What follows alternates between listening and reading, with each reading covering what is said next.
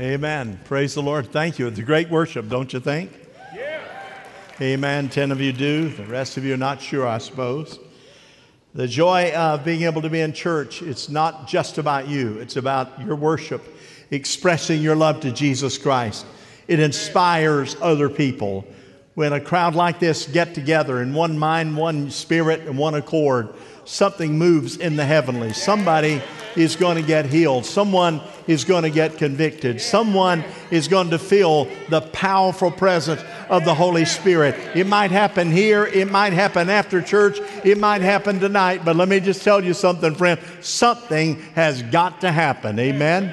I want to talk about a few moments about family priorities. Uh, 2020, uh, that's important. That is a clear focus. That's about the best eyesight that you can get is 2020 as we talk about family and those things that really, really are important for a few moments. A little girl cried out, Mommy, do you remember the vase in your china cabinet that you told me had been handed down for generation after generation? She said, Yes, darling, I do. I know the very vase that you're talking about. What about it, darling? Well, Mommy, I want you to know, but this generation just dropped it and it broke all to pieces. Well, boy, sentimental value to have that vase or vase broken was an unbelievable experience for that mother, a great great grandmother, great grandmother, grandmother, etc., and right on down. But what would you think about the heart of God when He sees how the culture in which we live today squander the privilege of family. What do you think it means that a culture today that would almost turn their back against God, walk away from God, and not allow God to be number one in the heartbeat of every single family? You say define family. It's a lot of different workups, this thing we call family. There's the nuclear family, there's the blended family, there's, of course, his, hers, and ours families, etc. Or maybe there's just the single family. No matter how many, no matter what the makeup, it's all still a family. And with every gift that you are given, and we believe that family is one of those, we have a responsibility to honor God with that gift that we are given. Listen, families, my friend, if a family is tracking right, then the nation will track right. If families get off kilter, a nation will get off kilter. If family lose the intensity of what it means to put God first and let Him be a priority, it will not be long, and you'll see that manifested in a nation as we do today. Moses said, I want to give it to you right up front. Old Testament, going back there to the day of Moses, he said, That you may fear the Lord your God, to keep all his statutes, his commandments, which I commanded you and your sons and grandsons all the days of your life. Moses said, It's not just for this generation, it's for the next generation and the next generation and the next generation. And Moses said, In order for it to carry through in purity from the beginning generation, there are some things that you have to do. You shall teach them diligently to your children, and you'll talk about them when you sit in your house, and when you walk by the way, and when you lie down, and when you rise up. He said, You're going to write them on the doorpost of your house and on your gates.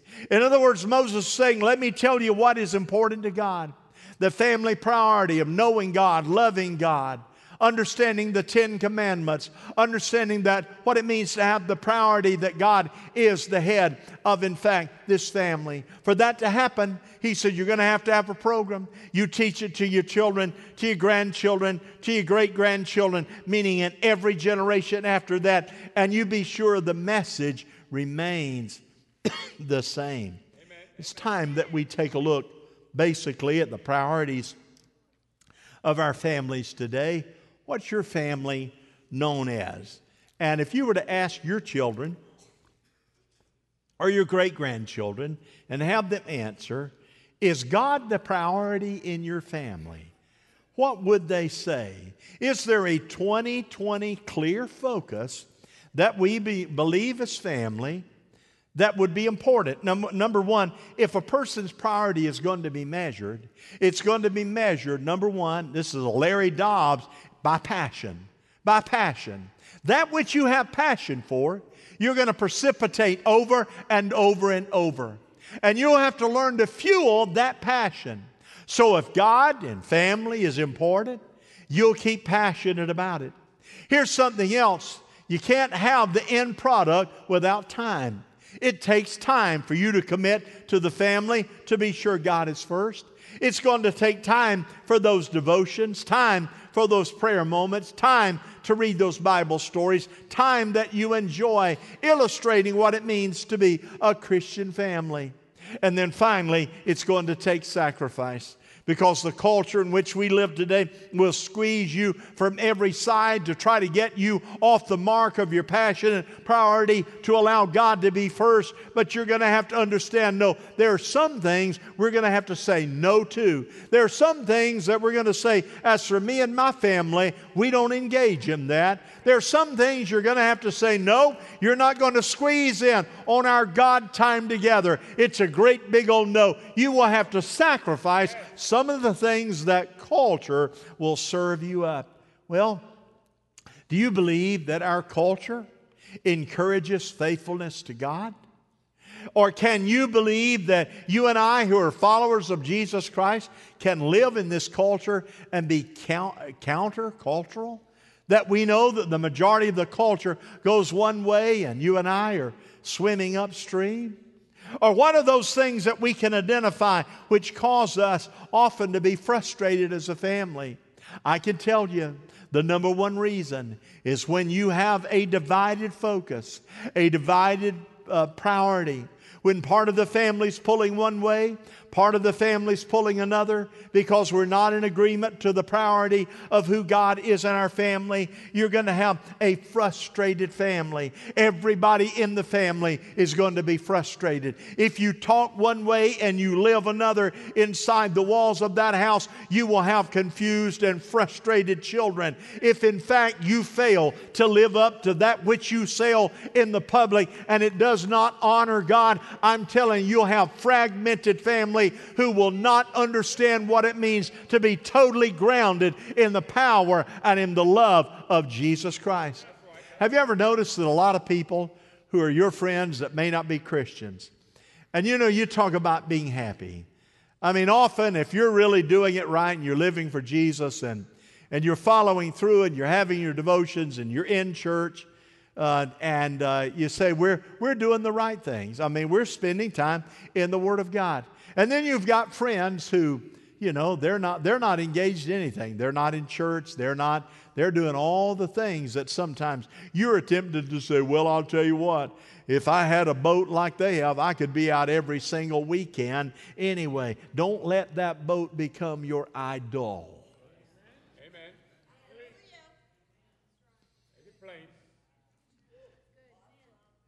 Did you know that most of the people that have all the things that you think you're missing out on, do you know that they are not happy? That's right. How many of the friends that you work with that are, hey, they're in culture, they're not happy in their home, not happy in their marriage, not happy with what's going on in their community? They're just plain old not happy.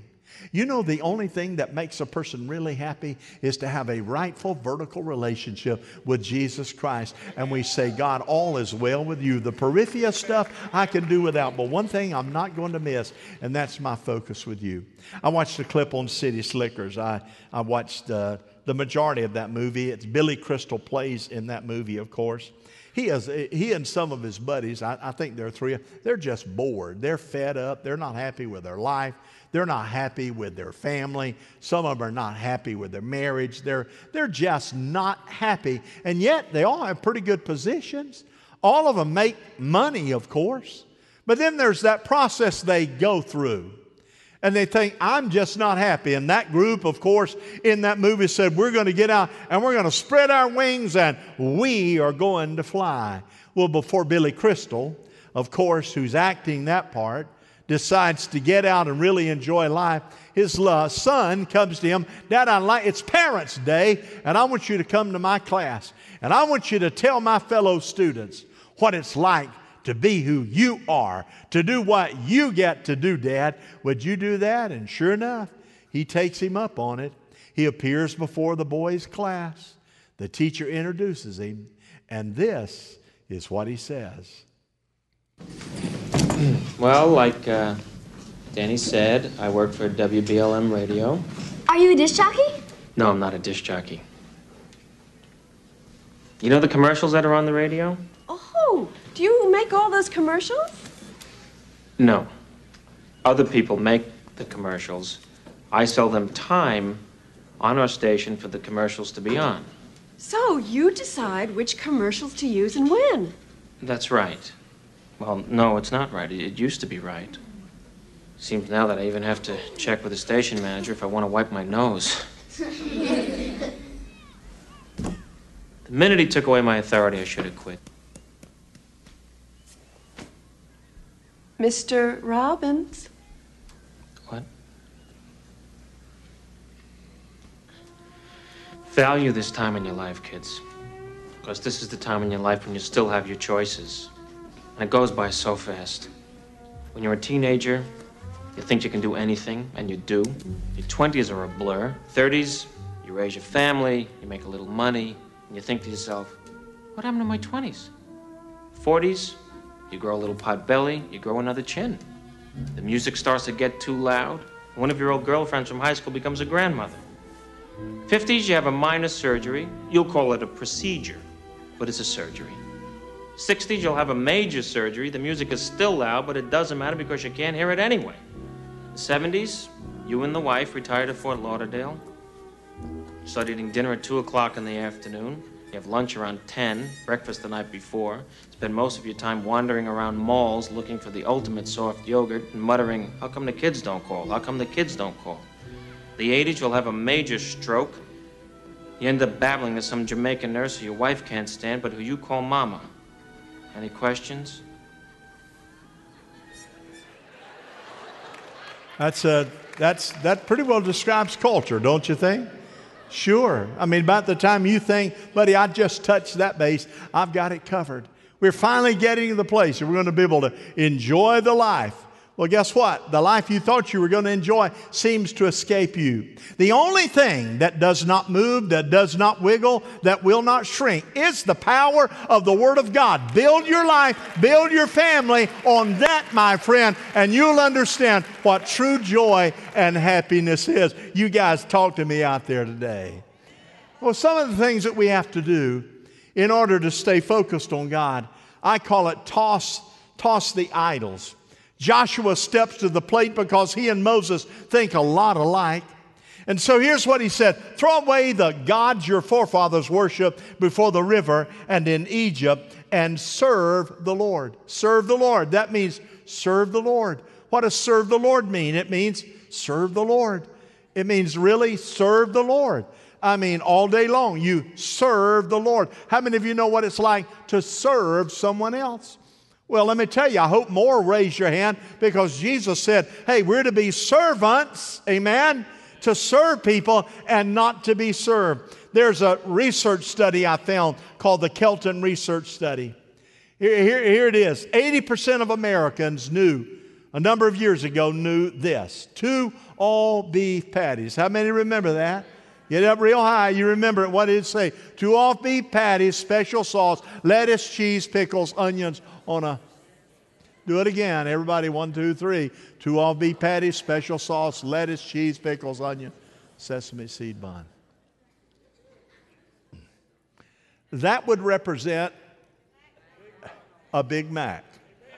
And who is the builder of the Big Mac? McDonald's. Wow. You see, 80% knew two off beef patties that was a Big Mac, but 60% could identify that thou shalt not kill was one of the Ten Commandments. Now, how many of you, in deference to McDonald's, I want to be careful here because we have managers from all. So, what would it be? It takes two hands to handle a what? A Whopper. And what organization would that be? Burger King. What about the one who said in a commercial, Where's the beef? Wendy's. And then finally, the love of all eat more chicken. Chick fil A. 80% knew, the all beef patties. 60% could identify, thou shalt not kill. 34%, oh yeah, recognize the Sabbath. Is that one of the commandments? Well, I don't know. But 34% could. 29% said, Thou shalt not make false idols. What is the real point here? The real point is that culture can inflict us what they believe, their principles, and what's important, and they continue to drive their point home. You know where they got that principle? Right out of the Word of God. Because Moses said, if you want your children to understand who God is, do it when they sit down, when you lie down, when you're walking around, put it on the doorpost, put it in the, on the mount where you walk in. And he said, and drill it over and over and over again. So that they'll know the majority of children today who cannot answer the question, who built the ark? And so you say, What's going on? We're enjoying a lot of things that we have in favor, but we've not kept the priorities of what it means to be a Christian family. What is an idol? It's anything that comes between you and your passion for God. Anything. It can taste good, look good, smell good. But if it gets between you and your passion for the Lord, do your family members know who the Lord of your family is? Do they understand who that is? Joshua knew hey, don't hold on to those idols. Get rid of them. Separate yourself from them. And the reason that our world, our culture, i.e., is so unhappy, is so frustrated and anxious and frazzled, is, and people get on your last nerve. How many have had somebody get on your last nerve already today? May I see your hand? What does it take to get on your last nerve? We just came off a little journey we, they call vacation. You know how I feel about that? Coming out of Atlanta, headed up to the Highlands, air conditioning in the, in the car went out, roll the windows down, it's 101 degrees. 101 degrees, no air. Get there, can't get it fixed drive all the way back for all those hours with the hot, it's like the devil breathing his breath on you, running down the interstate. Every diesel fuel, every gas leak is all there. And you got the windows down and you got clothes hanging up in the back and they are flapping in the wind. You're thinking, my God, what in the world? This is getting on my last nerve. We came to a stop sign. Car's ahead of me. Car behind me beeps. Sharon said, I wonder why they're beeping. I thought I'm about to find out. No, Wayne. Last nerve, I'm thinking, God, do I deserve all this? And you know what I think I heard him say? Don't ask the question, buddy. Your last nerve. You see, I just described the way that a lot of culture is. It creates stress, and when you're not on focus with God, the most miserable person in the world is a professing Christian who's not endeavoring to live the life. A professing family that says we're a Christian family, and they do nothing to precipitate the, the spiritual growth that's in that family. That's why I get this now. There are more people engaged in second marriages in our culture today than those that are engaged in first marriages, more in third marriages. So, what do you do? Well, your children look and say family. How many were raised in a nuclear family? May I see your hand? All right, nuclear family. That's mom, dad, mom, dad, sisters, brothers. There you have it. But we know we have blended family. Need to identify. Blended family. That's when one or the other either die or they get a divorce. And you, then, then you have his, hers, and ours. And you bring all those different little personalities in. And, buddy, I want you to know it takes the grace of God to come through that. Not impossible, but it takes the grace of God. And then children, you see, God created the family to say, that's where I want children. that's where I desire for their minds and their hearts and their spirits to be formed. But then when you have to deal with all this other stuff, and we all do, and I want you to know hey, we love every person, divorced, not divorced, blended, whatever. We love you right here. But let me show you some of the chaos that takes place. Oh, 76 year old Bill Baker decided to wed Edna Harvey. Okay, what's his name? Bill Baker. Won't you come home, Bill Baker? Won't you come home, Bill Baker? What's her name? Edna? you know what? It's going to be a longer message than what I thought. so she was Edna Harvey and Bill Baker. Bill Baker, 76. Edna's on up the line. Well, here it is. When Bill married Edna, Edna happened to be Bill's granddaughter. Her name's Lynn. Happened to be Bill's granddaughter, Lynn, her husband's mother. With me? Okay, you got Bill? He marries his granddaughter's husband's mother. Y'all follow me? I'm not trying to confuse you, I'm just painting reality to you. So here we go. She said, that created a long line of challenges for me. She says, and here's how it played out. She said, um, My mother in law is now my step grandmother. And my grandfather is now my stepfather in law. And my mom is my sister in law. And my brother is my nephew. But even crazier than that, I'm married to my uncle, and my own children are my cousins.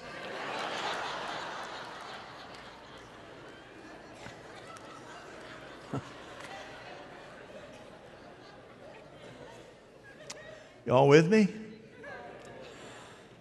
So, do you see how it's really, really hard to have smooth sailing when you have to deal with that? But God's grace is sufficient. Amen? God's grace is sufficient. So I recommend that you don't do what Lynn did. Don't even try to figure it out. Don't even try to figure it out. Just let it be and live your life in Jesus Christ to the best of your ability. So, what does First Samuel say? Samuel said, Hey, get rid of all those things, get, get, that, get between you and God. And understand that there's unhappiness out. Number two, don't straddle the fence.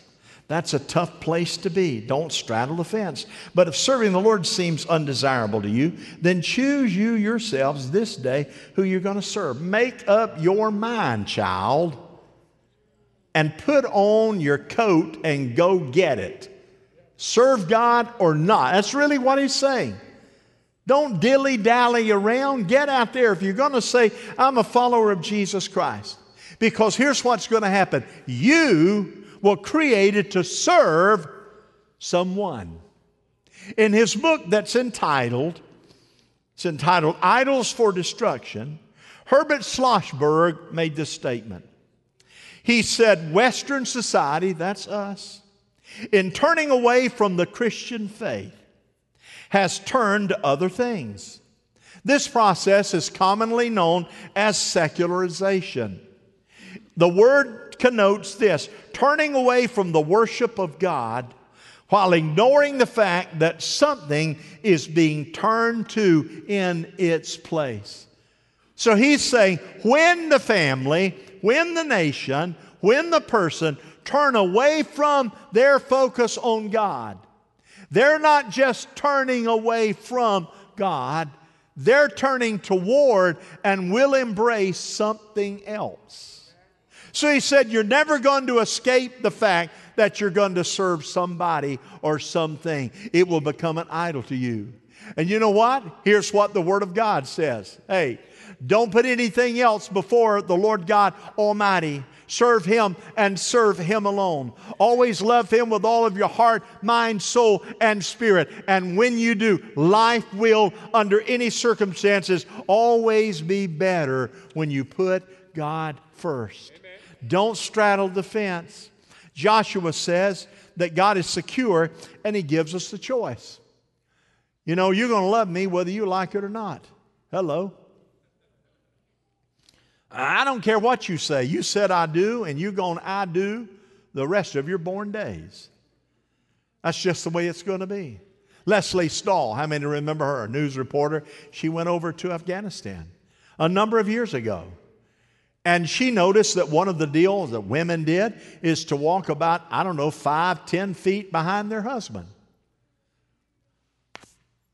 They're not allowed to walk with the male.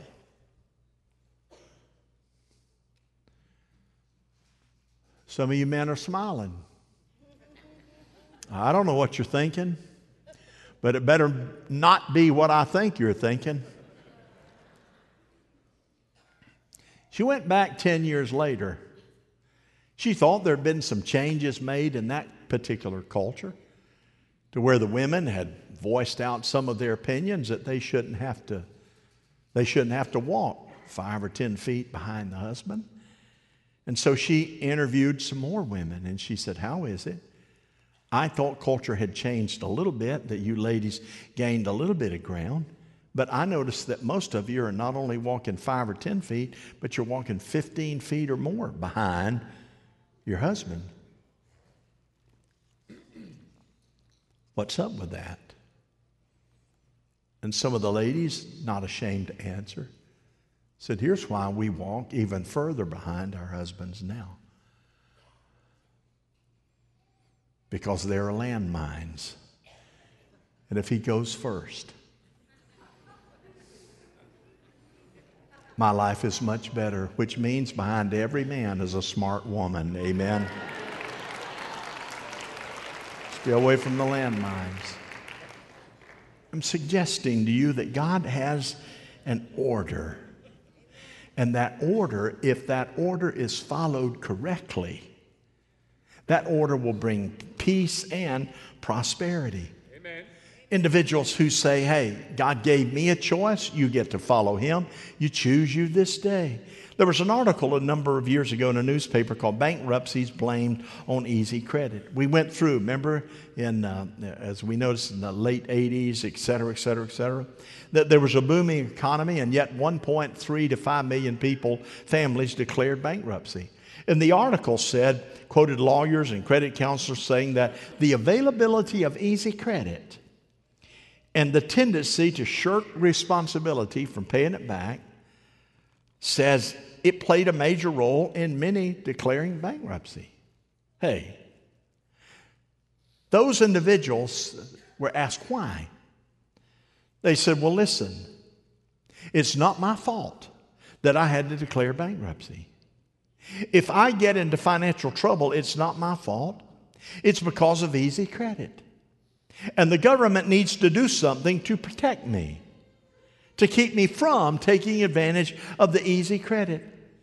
You see, that story was important to say, it's not my fault I took advantage of easy credit. I made the decision and they gave me the money. So if I don't pay it back, it's not my fault. But you know what? You can't blame anyone else other than the person you see in the mirror. If you have chosen not to be 100% committed to Jesus Christ and your relationship with Him. Two sisters born twins to mom who is an alcoholic. One of the sisters, of course, became an alcoholic. The other sister absolutely abstained from any kind of drink. The question was asked, the same question to both. One asked the alcoholic sister, Hey, what caused you to become an alcoholic? She said, Well, my mother was an alcoholic, so what else can you expect? That was her answer. They asked the other sister who had abstained from any alcohol whatsoever, said, What caused you to abstain? She said, Well, my mother was an alcoholic.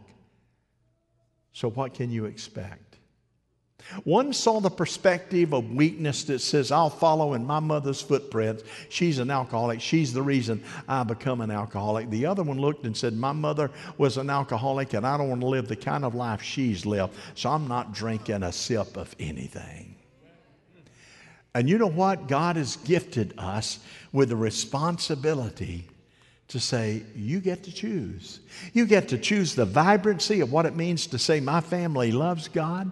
You get to choose the value of saying no to some things that you know that would rob you of that spiritual growth.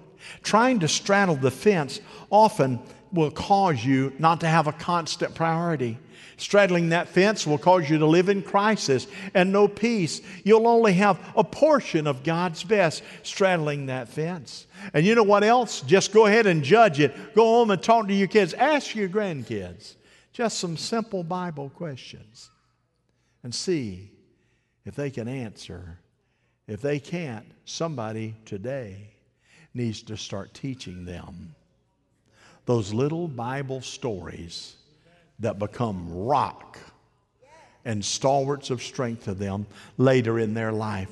So, Joshua 24 13, so I gave you a land on which you did not toil, cities that you didn't build, and you live in them, and you eat from the vineyards and olive groves that you did not plant. What is he saying? That when you came to the promised land, God gifted you with a land that you were not responsible for. And you know what he said? Don't blow it. Because often we don't value what we did not earn. And God said, I've given you salvation, I give you favor, I give you protection, I've given you babies, I've given you life. And I told you from the very beginning don't avoid teaching your children, don't avoid honoring God in your family, making it a priority. If you do, that which is good that was gifted to you will turn to bad. You see, we have to plant good seeds if we're going to get a harvest. Have you ever noticed that? But if you want not to have a harvest, you don't have to plant anything, you still will reap it. Because have you ever noticed? I've never planted a weed in my life. But somehow or another, they seem to grow. You see, we have the great opportunity today not to straddle the fence, but finally to passionately serve God. As for me and my household, we'll serve God. What's that look like to you? We're going to serve God. Amen. You see, I didn't give my kids a choice whether or not we were going to church. You said, well, Pastor, it's a different day. It sure is. You think today is better than the day that my kids were raised? Nope. My mother's here today. You've heard the story. I faked a fever one time in front of the 30,000 BTU heater, burnt my face up to a fairly well, went to her mom, I can't make it. I'm burning up with a fever. Sunday night, she said, No, son, we take you right to Pastor. He'll anoint you with oil and you'll be healed of that fever. It'll be gone. As you can tell, I never have gotten over that. You see, they're priorities that we all have. One illustration is 10% today in today's market and culture in the church. 10% of church members can't be found. It's kind of like your high school graduation. People try to track you down. You get letters from your high school, whoever, whoever the advanced team may have. You heard of this one and this, and we can't seem to find them. 10% of church members, after they join, you can't be found. 20% of church members, they never attend church once they join. 25% admit that they never really pray. 35% admit they don't read their Bible, they don't even know where it's at. 40% admit they never contribute to the church in tithe or offering. Well, but does my church? 60% never give anything to missions. 70% never assume any responsibility within the church. 85% never invite any, never invite anyone to church. 95% they've never won anyone to Christ. But 100% all want to go to heaven.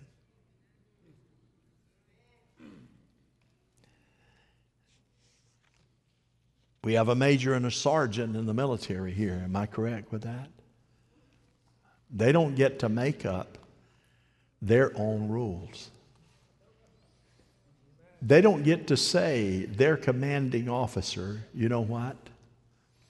I don't think I want to do that today.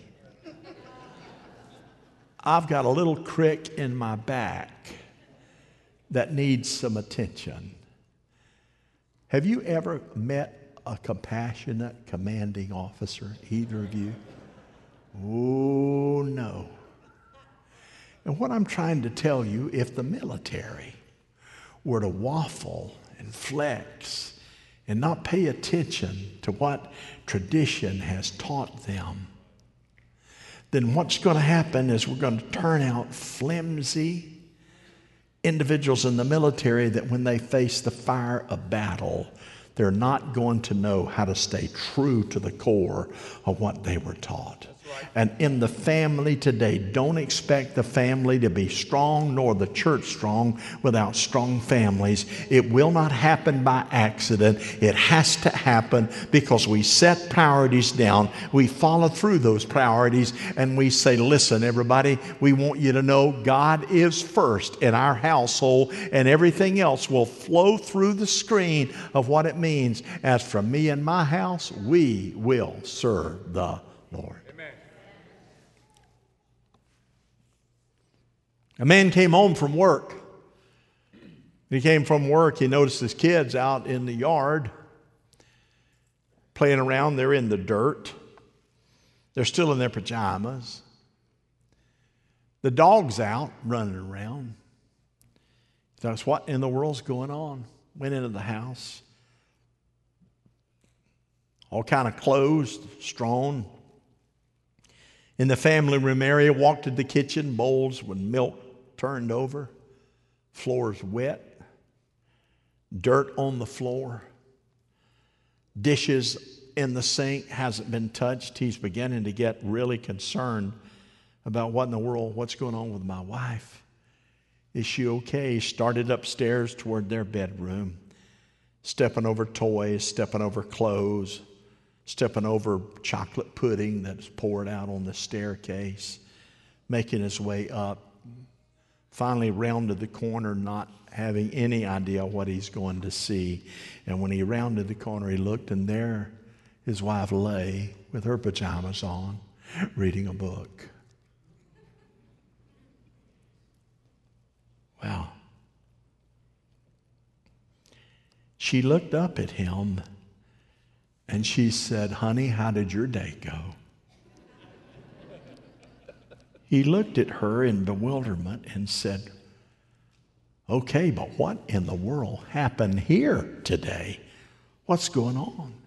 She said, You know, every day when you come in, every day, you ask me what I did today. He said, Yes, I do. She answered back, Well, today, I didn't do it.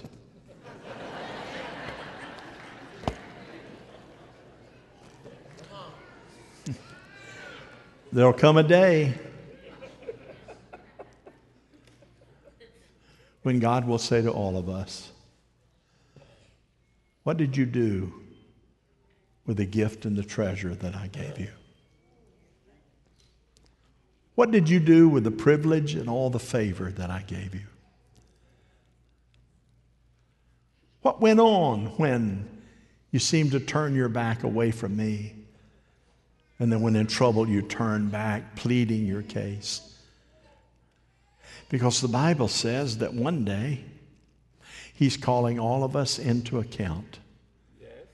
And I can tell you there's nothing more important in your life than the relationship that you have with children, grandchildren, and one another.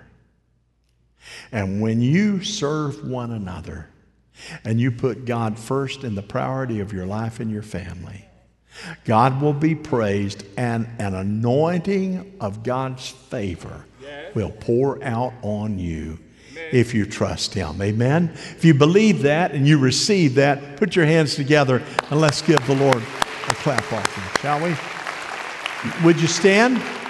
Heavenly Father, I thank you today for all that you've done for us. I thank you for Victory Church and all these wonderful families. And on this day, a few minutes ago, dedicating four beautiful, beautiful, beautiful children of the Lord two boys and two girls, and, and their wonderful families, God.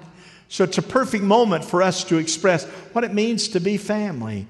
And God, we should never, never, never stop trying to have a peaceful, powerful family that's in love with you. That we should never quit trying, no matter how many, how many things the enemy might throw at us that upset the apple cart, we still maintain stamina. As for me and my house, we're going to serve the Lord. I pray that you would minister to every need. I know the stresses of single parents today. I've sat with blended families, I've sat with nuclear families. God, I, I, all of those, here's what I know that we all take some kind of a responsibility to be able to answer the question and make the statement God, we're going to serve you. We may have to say no to some things that might try to steal our passion or steal our time, or that might make it easier rather that we don't have to sacrifice.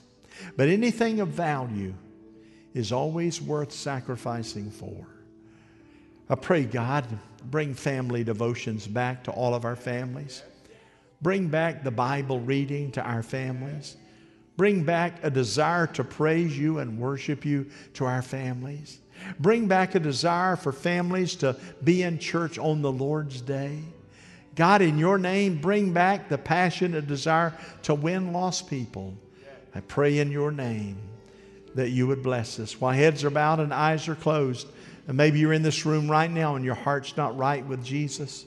You come to the realization that you have stepped away, and little did you realize you've turned to something else, and usually it's self interest, selfishness. Usually it's you invoking your own desire or decision on God as opposed to listening to what He desires. Father, I pray today that you would forgive us. So, just in case there are those that need that prayer forgiveness, I'm going to ask everyone in the house to repeat this prayer. Would you do that in your heart of hearts? All of us, let's do it together. Dear Heavenly Father, Dear Heavenly Father, I thank you for Jesus Christ. thank you for Jesus Lord Christ. Jesus, Lord Jesus, I thank you for dying I thank you for dying for my sins. I ask you for forgiveness. Come into my heart. Come into my heart. Come into my life. Into my life. I desire to follow you. As for me and my life, I will follow you all the days of my life. So here I am, Lord. Here I am. Use me as you choose. Use me as you choose. In Jesus' name, amen. Don't you believe God answered prayer? If you have a need this morning, you prayed that prayer, and you say, God, I prayed that prayer, and I sure do need to turn back toward the Lord. Or maybe there's someone in your family that they are as rebellious as they can be. They're as mean and nasty. Oh, my Lord. Oh, they know the way, but they're just not following it. And maybe in your heart of hearts, you just say, you know, in my heart, I'm going to bring them down today. Or you're sick in your body. Is any sick or afflicted? Call on the elders of the church, James 5 14. Said, hey, take the oil, anoint them. And when you do that, God said, I'll show up and I'll answer. Amen. So here's what you get to do you get to choose whether or not you personally are going to be obedient to what God is doing in your heart right now. So as we sing, we'll wait a few minutes for you to respond as God directs you. Would you do that? Here we go. You are worthy of it all. You are worthy of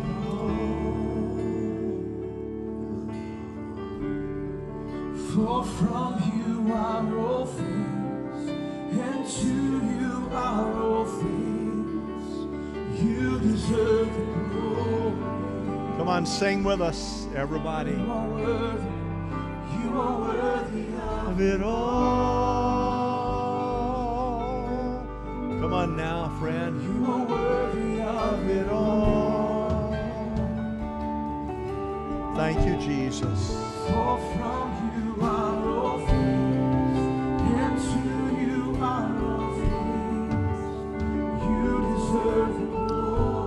Some of you leaders, a couple of you come down and help us, please. You are worthy of It all. Thank you, Lord. You are worthy Of of it all.